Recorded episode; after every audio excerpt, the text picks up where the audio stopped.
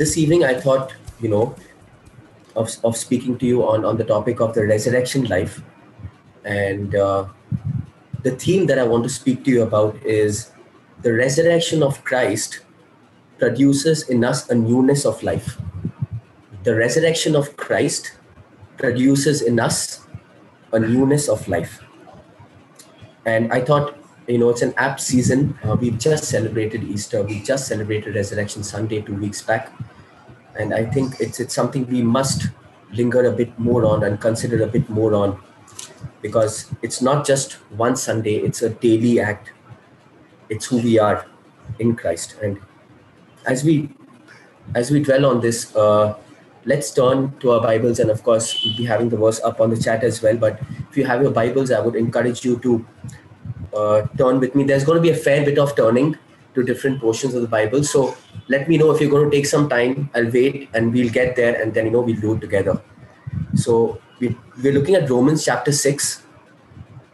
I'm looking at the first eleven verses. Romans six verses 1 to 11. Paul writes here, What shall we say then? Are we to continue in sin that grace may abound? By no means. How can we who died to sin still live in it? Do you not know that all of us who have been baptized into Christ Jesus were baptized into his death? We were buried, therefore, with him by baptism into death, in order that just as Christ was raised from the dead by the glory of the Father, we too might walk in newness of life. For if we have been united with him in a death like his, we shall certainly be united with him in a resurrection like his. We know that our old self was crucified with him in order that the body of sin might be brought to nothing, so that we would no longer be enslaved to sin. For one who has died has been set free from sin. Now, if we have died with Christ, we believe that we will also live with him. We know that Christ, being raised from the dead, will never die again. Death no longer has dominion over him. For the death he died, he died to sin once for all, but the life he lives, he lives to God. So you also must consider yourselves dead to sin and alive to God in Christ Jesus. Let's pray. Dear Lord, we thank you, Lord, and thank you for this evening. We thank you, Lord, as we've discussed that you've kept us away from harm, Lord, even though there's so much going on all around the world, Lord, and all the hearts are disquieted. There's so much of anxiety and uncertainty all around us, Lord. But even as we look into your word this evening, Lord, even as I bring your word this evening, Lord, let it not be my words that I speak, but your everlasting, truthful, faithful words, Lord, which never pass. Speak through me, Lord. Hide me under the shadow of your cross. Speak to each and every heart that is here and speak to all that are on their way to join, Lord. Meet us at the point of our need and encourage us, Lord, to look at the cross, to look at you and see our victory there. Thank you for this time. We pray this in Jesus' name. Amen. And before we, uh, you know, kind of look at a few key, just four or five key aspects that Paul has, you know, kind of outlined for us here. Uh, I just want to, you know, tell you a like, you know, like a small short story, and it's it's probably not the right story to tell, keeping in mind the situation that we are in. But bear with me, just hear it out and keep it at the back of your mind. And as we go through, hopefully we'll understand why this makes sense. And uh, imagine you know someone, imagine, let's say it's Neeraj, okay? You know Neeraj. And one, one day you hear that Neeraj is no more, he's died. He's dead, he's no more. And you go, you want to go to his house and you want to visit him, you want to condone with his family and imagine you knock on the door, you ring the bell, you know that Neeraj is no more, he's dead. And lo and behold, you see that it is no one but Neeraj who's opened the door. And I do not know what your thoughts would be like, but I would be completely flabbergasted because I just heard that he's dead. How can he be still alive, active, moving, coming to the door, opening the door for me? That is something that doesn't make sense at all. And just leave that there, but I'll just ask you to keep that, hold on to that illustration, even as we, you know, kind of go ahead. Let's get back to the verse here in question or the passage that we're looking at. Paul here is is you know is beautifully kind of drawing a parallel um, between the idea of the death and resurrection of our Lord and Savior Jesus Christ, and he's likening it to a believer's life. He's likening it to the baptism of a believer, and the word baptize, the word baptism comes from the Greek word baptizo. It's a transliteration from the word baptizo, which roughly means to immerse or to cover over. So when he's saying, Do you not know that all of us who have been baptized into Christ Jesus, what he's really saying is, our baptism is in Christ and we are immersed in him. He overwhelms us, he is all over us, he surrounds us, he exceeds us, he's over us, he's everywhere, and we are immersed in Christ. Now, even as we think of, of the act of baptism that every believer undergoes. It's a sacrament that we undergo when we profess our belief, we profess our faith, saying that, you know, we know that He is the Lord and Savior of my life and He saved me from my sins. We undergo the process of baptism where we usually take a dip in the water in a tub and the baptism process wherein the person is is dipped in water and comes out think of that and try to see how we can compare that to Christ's death and resurrection. So, just as Christ died to sins and is resurrected once for all, so that he's seated at the right hand of God, so too we who were once enslaved to sin, we were slaves to sin, we have died to sin and we do not abide in sin anymore, we abide in God. That is the the picture that he's trying to draw. What Paul says in verse 3 is, We who were baptized into Christ Jesus are baptized into his death. And as Jesus, the death that he died, he died to sin once for all. He died for our sins and he died once for all. So also, we who are baptized into him, baptized into Christ Jesus, have died to sin please note, died.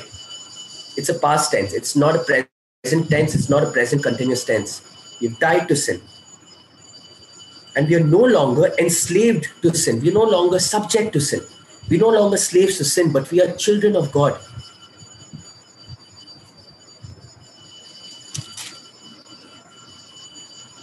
And we know that Jesus suffered for our sins to defeat death, which came as a result of sin. We know that he died and he, you know, he was buried. And before we go on, I just want to kind of, you know, you know, uh, look at uh, one particular thought that uh, in my in my last talk uh, on submission to God we looked at. But I just thought, even in this context, it's kind of important for us to look on that. The purpose of Jesus coming to earth Jesus came on earth while he was, you know, and while he was here in flesh, he did many signs, he did many wonders, he did many miracles, he healed many people, he raised people from the dead. He did things which were unimaginable to the human mind, which was only and only possible for the Son of Man himself, for the Son of God. But the main work that he came to accomplish was to pay for our sins so that we, you and I, could lead a sinless life and be restored to the original image and likeness that we have been created in. Think of Genesis, created in the image and likeness of God, to restore us. This, the image was broken because of sin, sin of mankind. And it's like a disease which spread. And God said, My spirit shall not abide with man. And the solution was one in the right time, as Paul wrote, the right time, Jesus died for us, for mankind. And for each one of us individually, there can be many points. For me personally, there were there was a point of struggle in my life. I do not come from a Christian background and I come from a Hindu family. Back in 2014, when I was struggling with so many things, you will read about a few of the things that we're going to take on uh, later. And there, there is literally no sin that is a stranger to me, or that was a stranger to me. I was once immersed in all of that. But praise be to God, now I'm immersed in Christ Jesus, not because of what I have done, but because of what He's done on the cross. And He met me at the point of my need to a frequency which I could understand. And He meets each one of us at the point of our needs, in our pain, in our suffering, in our needs, in our brokenness, in our depressions, in our sadness. And that is great. But if we do not accept Him as a Lord and Savior of our lives, a Savior who saved us from our sins, then we are missing out on the point. We're missing out on the real purpose for His death on the cross. And I, I mentioned this last time, and I'm going to mention it again. It's important. I do not say this from a place of condemnation, but I say this from a place of conviction because I'm convinced of it in my spirit. Sickness, poverty, trials, and tribulations will not take us to hell. Whether we want to believe it or not, only sin will take us to hell. Sickness, poverty, trials, and tribulations will not take us to hell. Whether we want to believe it or not, only sin can take us to hell. And that is the power of sin which Christ came to defeat on that cross, to live a perfect life, to die on the cross for you and I. So we must understand that it is not a small thing. Sin is not a small thing. Because if we minimize sin, then we minimize what Christ has done for us on that cross. But we know God's grace and salvation has been revealed to us in Jesus Christ.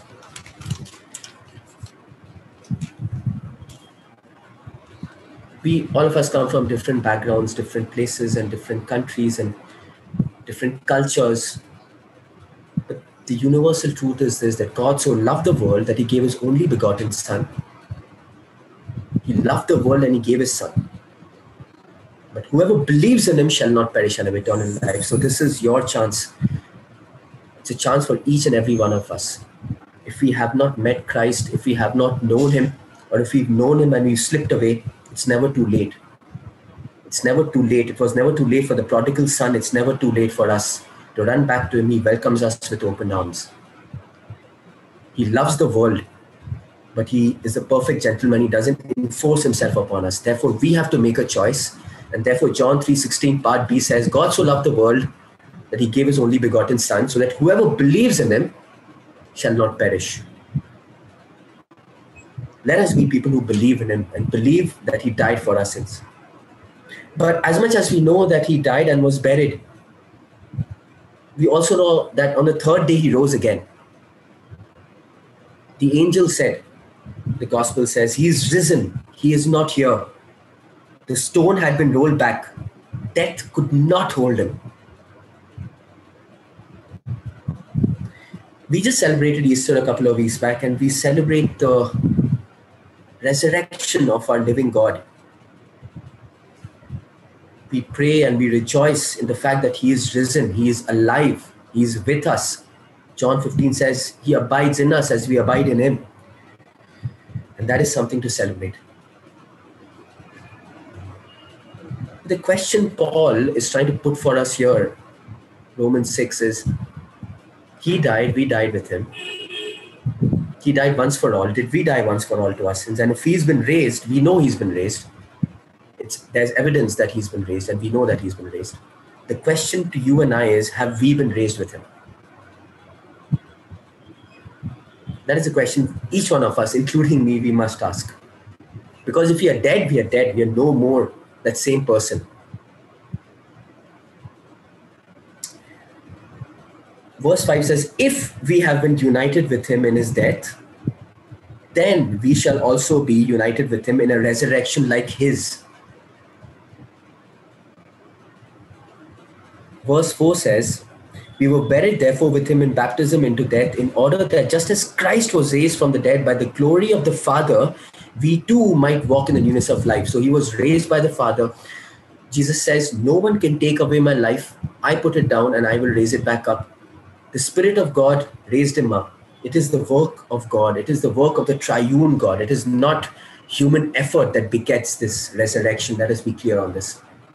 It is complete submission to God, knowing that He is the Lord and Savior of our life. His Spirit, the same Spirit which, which raised Christ Jesus from the dead, also raises us to walk in the resurrection of life. So we know that Jesus died for our sins and He died once for all have we also died to our sins? Or do we daily struggle with that? And if we do, that's okay. Paul, of all the people, the super apostle, also struggled with it. You read through verses uh, chapter 7 and 8, he says, I do what I don't want to do, and I don't do what I want to do. Who can save me, a wretched man like me? But in chapter 8, he breaks out and says, Abba, Father.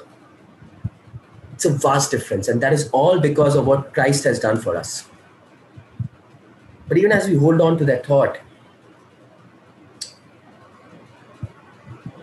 let us understand that the question before us is not if Christ has been raised. We know he's been raised. The question is if we have been raised. And if we have not, there are certain areas of our life we have not given. There are certain sins and struggles we have not given over to him to take full control of. We have not relented we have not repented, we have not gone down on our knees and prayed and said, God, take these away from me, then we still can. We don't need to struggle for those. We can just pray and we can submit them to God, and He is faithful. He said, Seek first the kingdom of God. We pray for so many things. We pray for so many material things. We pray for pray for protection, and that is great. We must. But we must pray that we are also dead in our sins once for all. Through the work of the Spirit, through the work of God, not our effort, not human flesh. The same way, the same God, the same Spirit who raised Jesus from the dead also dwells in us. And we shall also be raised. That is our assurance. Even though we could be without life, He could give us life at this point in time, I also want us to look at one Old, uh, Old Testament passage. It's a very famous passage. It's, it's from Ezekiel 37. Ezekiel 37, verses 1 to 10. and I'm sure we've read it several times, multiple times, and we've heard sermons on it. It's a very powerful piece of scripture, and I'll just read it. Ezekiel 37, verse 1. the hand of the Lord was upon me, and he brought me out in the spirit of the Lord and set me down in the middle of the valley. It was full of bones. And he led me around among them, and behold, there were many, there were very many on the surface of the valley, and behold, they were very dry. And he said to me, Son of man, can these bones live? And I answered, Ezekiel answered, O Lord God, you know. Then he said to me, Prophesy over these bones and say to them, O dry bones, hear the word of the Lord. Thus says the Lord God to these bones Behold, I will cause breath to enter you, and you shall live. And I will lay sinews upon you, and I will cause flesh to come upon you, and cover you with skin, and put breath in you, and you shall live, and you shall know that I am the Lord. So I prophesied as I was commanded. And as I prophesied, there was a sound. And behold, a rattling. And the bones came together, bone to its bone. And I looked, and behold, there were sinews on them. And flesh had come upon them, and skin had covered them. But there was no breath in them. Then he said to me, Prophesy to the breath. Prophesy, Son of Man, and say to the breath, Thus says the Lord God Come from the four winds, O breath, and breathe on these slain, that they may live. So I prophesied as he commanded me, and breath came into them, and they lived, and stood on their feet, and an exceedingly great army. This piece of scripture talks about various things. Talks about a valley of dry bones. Imagine if you're Ezekiel, God takes you to a valley of dry bones, and Ezekiel notes they were very dry in verse 2. And God asks Ezekiel, Can these bones live? Ezekiel knew from experience that God could do anything, but practically it was impossible. So he, he said the best possible thing God, you know. In line with what God says, tells Abraham and Sarah back in Genesis, is there anything too hard for the Lord? There's nothing impossible for him. And we see the power of his word and the power of his spirit. The word breath, ruach, spirit. God breathed into man and man came alive. The word of God through which he brought forth creation has power. We see that when you know when, when God created man, that after he forms man, he breathes into him, breathes life into him. He does that with these bones. And it says that these bones turn out to be alive and an exceedingly great army. What a turnaround. What power.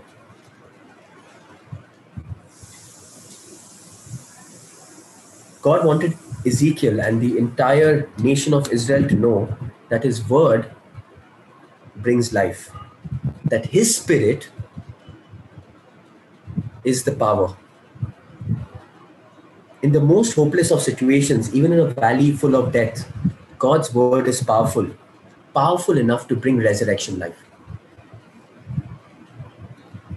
I think for you and I, as Christians, as a church, we can take heart that even in our darkest struggles with sin, just as God spoke to creation to existence, just as Jesus called out Lazarus, who was four days dead from the tomb with only a word, just as Ezekiel preached the word of God to the dry bones. God's word gives life. The supreme word of God, the gospel message itself, tells us not what we must do to earn life, but what God has done in Christ to give us life. He's the God, the giver of life. He can't earn it. There's nothing we have done to earn it, but He's given it to us through His power. And we see that time and time again. We see that in the Old Testament. We see Jesus raising Lazarus from the dead. We see Jesus saying, I am the resurrection and the, and the life. We see the miracle of miracles, the ultimate miracle, Jesus being raised from the dead on the third day, defeating the power of sin and death. So let us not feel let down if, if you're struggling with something today. Let us look to the Word of God. Let us call upon the Holy Spirit to lead us and teach us and bring us to spiritual life, open our spiritual eyes. Jesus says, when the Holy Spirit, the Helper, comes, He will teach you all things that I have taught you, that I have told you. The power of the Spirit and the Word cannot be emphasized enough.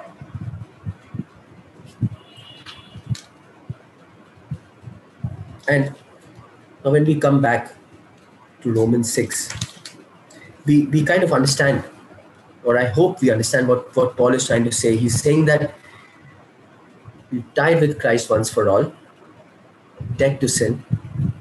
The power which God gives us ensures that we no, no longer enslaved to sins, but we are raised with Him, we are dead to sin, and we are alive in God, alive to God in Christ Jesus. We are dead to sin that's past, and in a present continuous tense, we are alive to God in Christ Jesus. And that is so because God's word says so.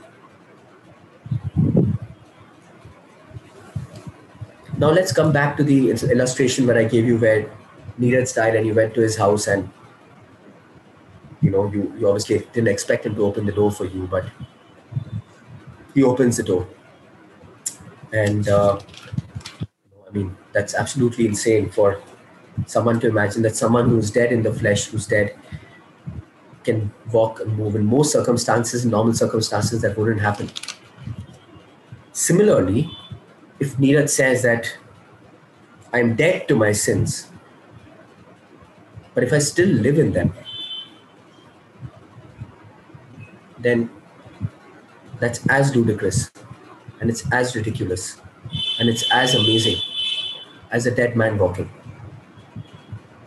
Because once dead, forever dead. And once raised through the power of Christ to the resurrection, forever raised.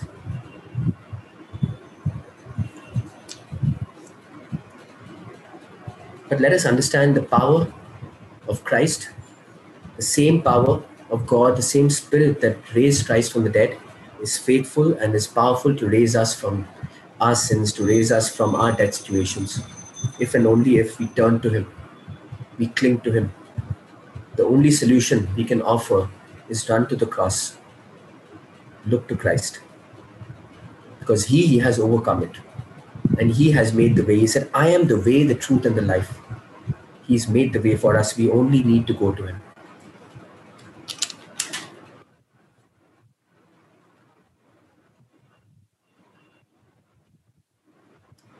And we see later that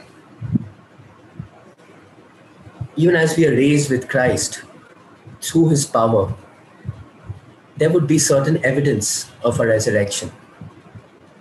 And even as Ninad was preaching in the weeks gone by, said, We are the evidence of the resurrection. We are the believers in Christ.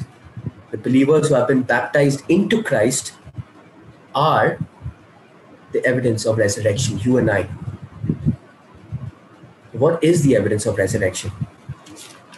And I was amazed when, in the beginning, we were looking at Colossians chapter 3, because that is the piece, you know, I'm going to look at again to see some evidence that Paul draws from that when a believer is raised,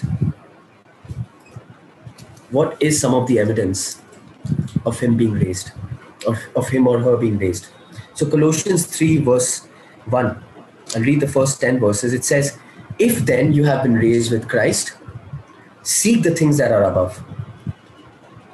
So, if then you have been raised, we can only be raised if we are dead to our sins. If we have been baptized into his death, uh, into his death, we are also resurrected into a resurrection like his, like Paul says in Romans. And he mentions here, if then you have been raised with Christ, seek the things that are above, where Christ is seated at the right hand of God.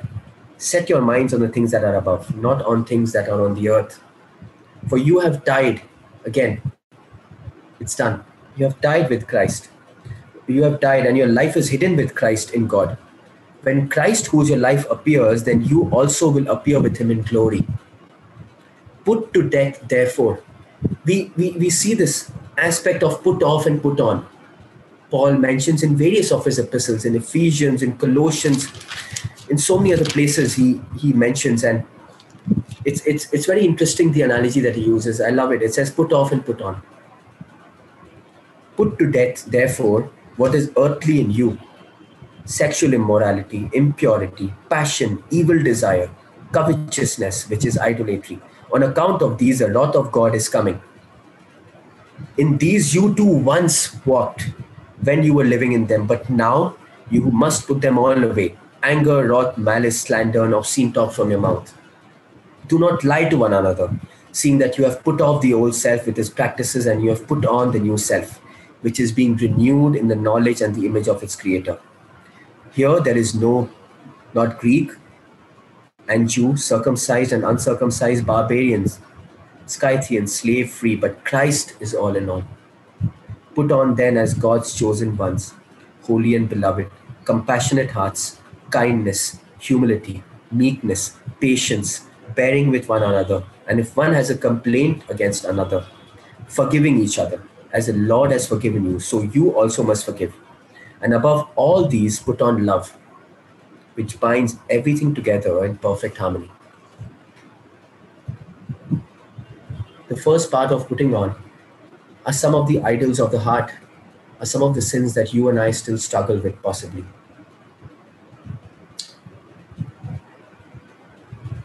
And putting on, which Paul mentions, is a gift from God. It's a gift from the Holy Spirit to each and every believer as we are being sanctified into His image with every passing day. It's not something that we can manufacture, it's something that He gives to us freely the free gift of righteousness. He clothes us in His righteousness. So, the evidence that Paul speaks of in any believer's life who is raised with Him, have been, some of them have been mentioned here, but if there are still some struggles that you and I struggle with, still some sins, unconfessed areas which you haven't confessed to the Lord, He knows. Let's take it to Him. The victory is His. The victory is won. We only need to plug into it.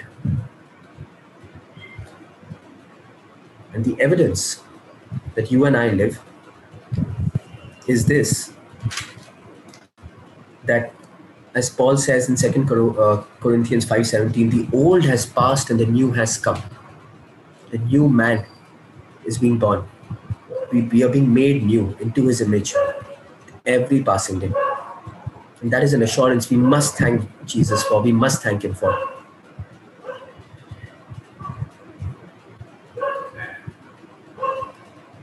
And I like what in, in, in the book of Romans, Romans chapter 13, if we go back to the book of Romans,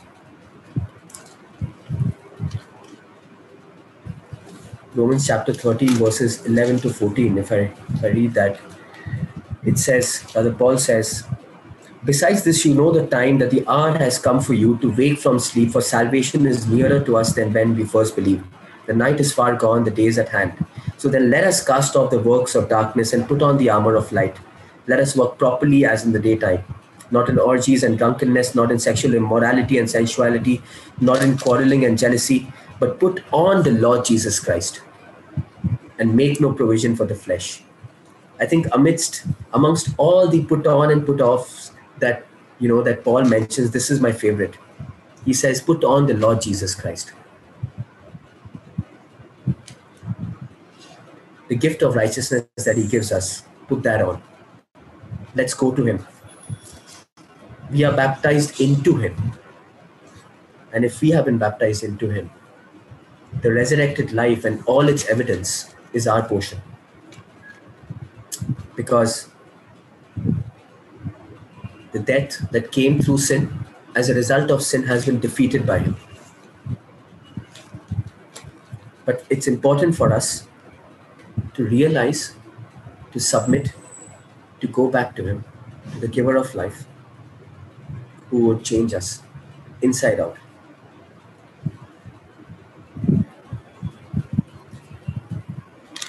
And therefore, when we look at an example of, you know, like an example that I gave or an illustration that I gave, where you hear of Neeraj passing away and go to his house and you someone else opens the door and he actually says it is you know like he has died he is no more. Let it be so. When we say that we have died to sin let it indeed be so. Let it let us claim that to the power of jesus let us claim that in the power that the holy spirit has given us let us indeed put off the old self and put on the new the question to each and every one of us is he has risen he has given us the power he has made the way have we tapped into that? Can we today run to Him and tell Him, Lord, here I am. I still struggle with these things. I still struggle with these sins. These are the areas of my life which hide from you, although you know it. And there's nothing too hard for you. You could raise the dry bones, you could give them life. From a word you called out, Lazarus, who was four days dead from, from, from, from the tomb, can you not resurrect me? and make me to be a new person so that I too can go about telling everyone that it is not I, as Paul says, it is not I, but it is Christ who lives in me. It is not I, but it is Christ who lives in me. Only when you and I are alive, brothers and sisters, then only can we go and testify to the world that we serve a living God.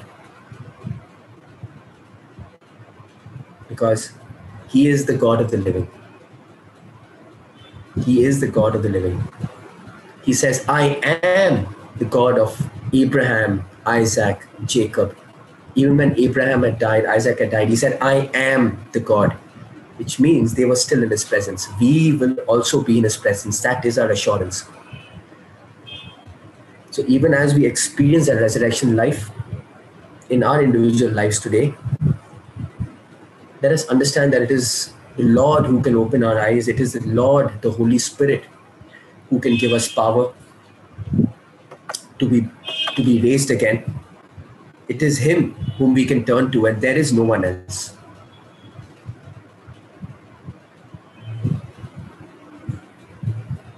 It is Him who lived a perfect life for you and I, who was crucified on the cross, who was flogged, who was beaten, who was mocked, a crown of thorns was put on his head. The most gruesome and painful death any man could have ever died, he died for you and me, for our sins. I'm not here to condemn us. I'm here to encourage us. I'm here to encourage us because I come from a place where all those things that Paul has written about in Colossians 3 that we just read, trust me when I say this, there is not a sin that I have not been privy to. I, I was guilty of all of that. But today I can say, I can boldly proclaim that it is not I, but it is Christ who lives in me. Not because of who I am, but because of who He is, but because of what He's done in my life. We looked at falling in love with the process that Anand mentioned, and it's so important to relook at that to relook at the disciplines in our lives, to relook at the priority we could give God, the priority we give to His Word, the priority we give to spending time in His presence, to knowing Him, not so that we can intellectually debate with people about the Bible, but because we can be changed from inside out, because we can be transformed into the likeness of Christ with every passing day. I can personally testify the Word has power but the word by itself doesn't have power unless the Spirit of God teaches us, convicts us. Because Jesus himself said that when the Helper comes, he will teach you remind you of all the things that I have told you. And Jesus himself said that the world, the heaven and earth will pass away, but not a word that I have said will, will not come to pass or will fail. So we know him who has promised us is faithful. We know him that he is the victor. We know that he has conquered sin. We know that he's conquered death. Let us consider the dead portions, the dead corners or the dead attics and the you know alleys of the corners of our life, the corners of our heart, and ask him to come into our life today. Ask the Holy Spirit to illuminate our heart and change us, mold us with every passing day into his image so that we, when we celebrate Easter, we don't just celebrate the resurrection of the Lord and Savior of our Jesus Christ, but we celebrate our resurrection with Him. As we have been baptized into His death, we also will be resurrected with Him in a resurrection like His. We're so glad you've been listening in. If you'd like to know more about us, follow us on Insta at Zealous Pune or visit us online at zealous.community.